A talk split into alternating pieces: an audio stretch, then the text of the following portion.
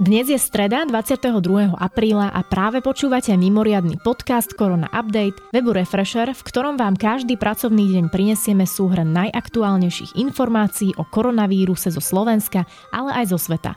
Tento podcast nemá slúžiť na vyvolávanie zbytočnej paniky, ale na rozširovanie povedomia o ochorení COVID-19.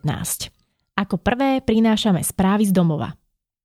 Počas útorka pribudlo na Slovensku 45 prípadov nákazy novým koronavírusom. Celkovo tak Slovensko má 1244 takýchto prípadov. Vykonaných bolo doposiaľ celkovo 52 649 testov, len počas útorka sa ich spravilo 3468.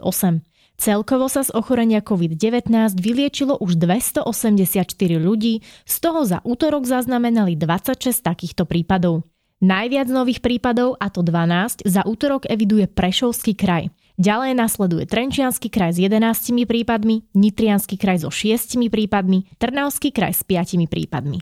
Rovnako po štyroch nových prípadoch pribudlo v Bratislavskom a Košickom kraji. V Bansko-Bystrickom kraji sa objavili počas útorka dva nové prípady a jeden nový prípad zaznamenali v Žilinskom kraji. Hospitalizovaných je 231 osôb, z toho v 80 prípadoch ide o ľudí s potvrdeným ochorením COVID-19. Na jednotkách intenzívnej starostlivosti je 8 osôb a jedna je na pľúcnej ventilácii. Štatistiky neevidujú v tejto súvislosti za útorok žiadne úmrtie. Celkovo však na Slovensku koronavírusu podľahlo 14 osôb. Od dnešného dňa môžu pri dodržaní stanovených podmienok fungovať obchody a prevádzky služieb s rozlohou do 300 m štvorcových, verejné stravovanie s výdajom cez okienko, vonkajšie športoviská pre bezkontaktný šport bez šatní a sociálnych zariadení, dlhodobé ubytovanie bez stravy, vonkajšie trhoviská a predajne automobilov vrátane autobazárov.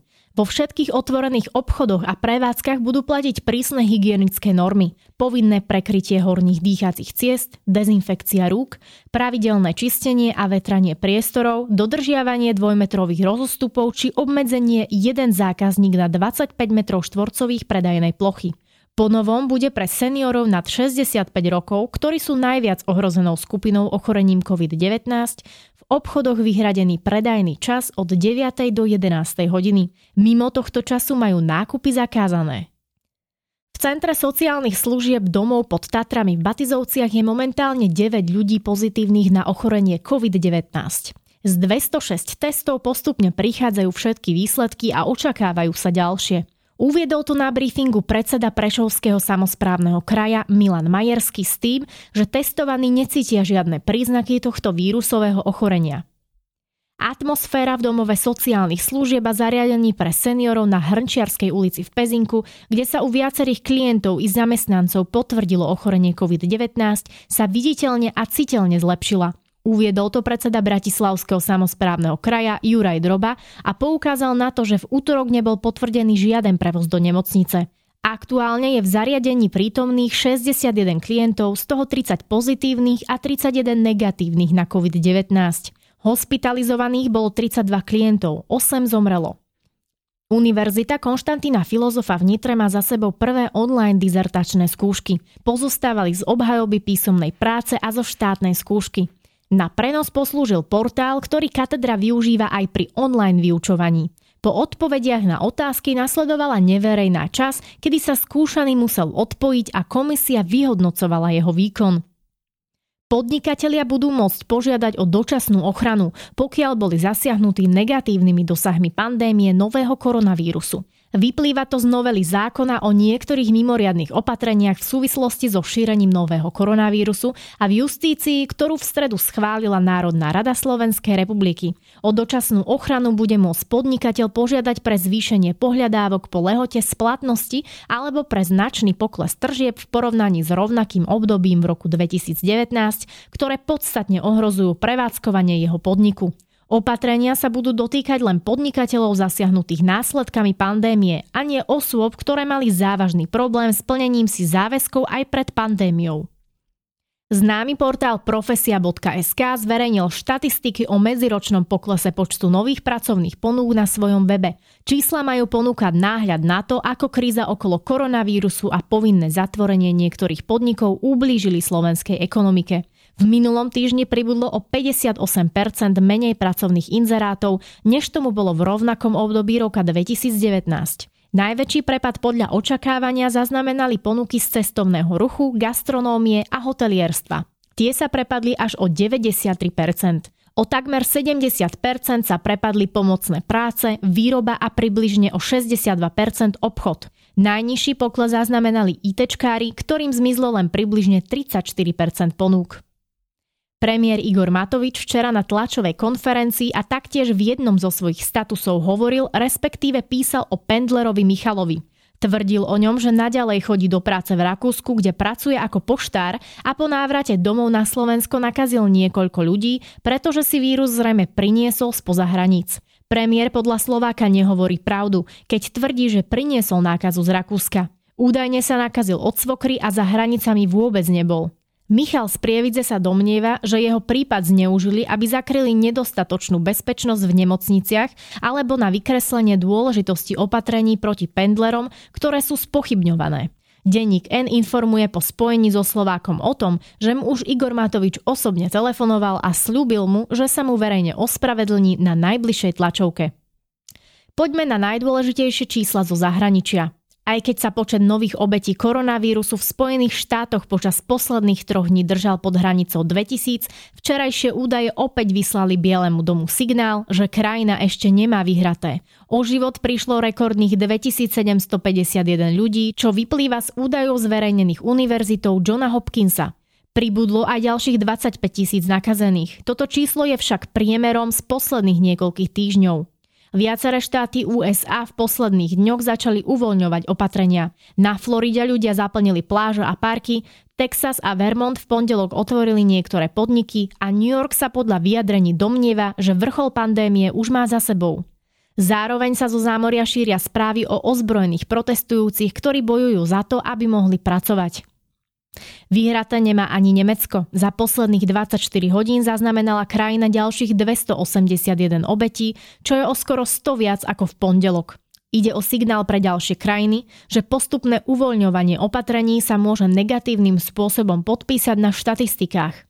Nemecko postupne otvára obchody a prevádzky do 800 m štvorcových, vrátane kaderníctiev, zoologických záhrad a verejných knižníc. Ďalšie kroky sa od Berlína očakávajú koncom apríla. Už teraz sa však dozvedáme, že Nemecko nedovolí konanie veľkých kultúrnych a športových podujatí s viac ako 5000 účastníkmi do 24. oktobra. Podujatia s viac ako tisíc účastníkmi sa nebudú konať minimálne do 31.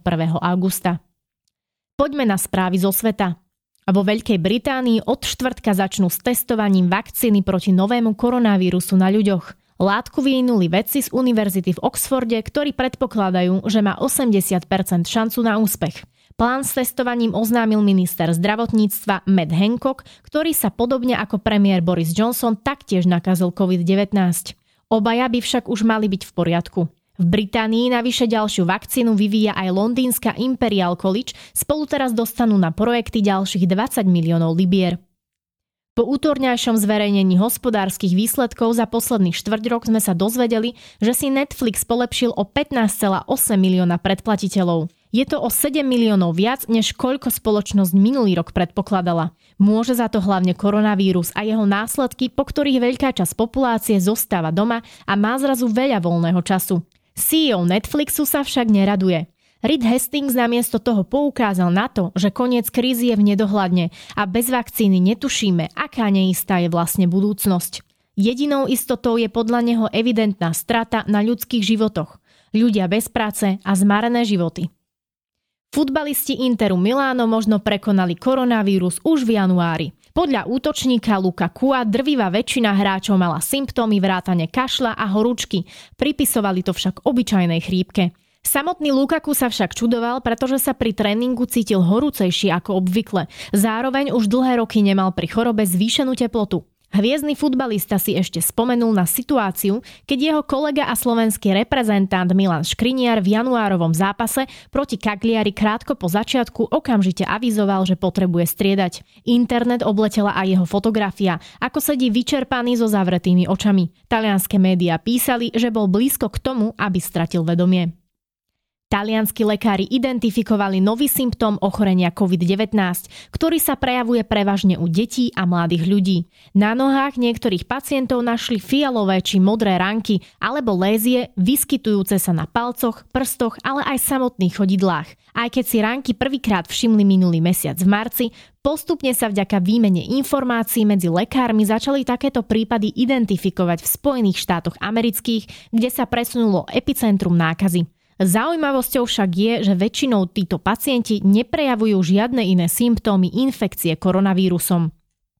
Španielsko začne s uvoľňovaním opatrení v druhej polovici mája. Obmedzenia sa budú zmierňovať pomaly a postupne, aby sa zaistila bezpečnosť, povedal premiér Pedro Sanchez na zasadnutí parlamentu, kde požiadal poslancov, aby predložili núdzový stav do 9. mája. Karanténne opatrenia, ktoré patria k najprísnejším v Európe, platia v Španielsku od 14. marca do 26.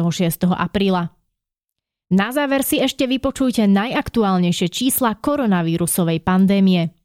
Na celom svete je momentálne nakazených viac ako 2 milióny 590 tisíc pacientov.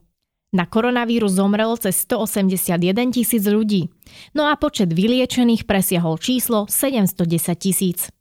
To je na dnes všetko. Ďakujeme, že ste tento podcast dopočúvali až do konca. Nepodliehajte panike, sedte doma a dodržiavajte opatrenia. Všetky ich nájdete spísané napríklad na vládnej stránke www.korona.go.sk. Sú tam prehľadné informácie aj o tom, koľko je aktuálne na Slovensku nakazených, vyliečených aj počet obetí pandémie. My situáciu aj naďalej každý deň podrobne sledujeme s kolegami na webe refresher.sk. Podporiť nás môžete odberom tohto podcastu na Spotify či v iných podcastových apkách tým, že si predplatíte Refresher Plus alebo tak, že náš podcast Korona Update zazdielate na sociálnych sieťach. Dnešný Korona Update pripravil Viktor Kniž a načítala Denisa Bodková.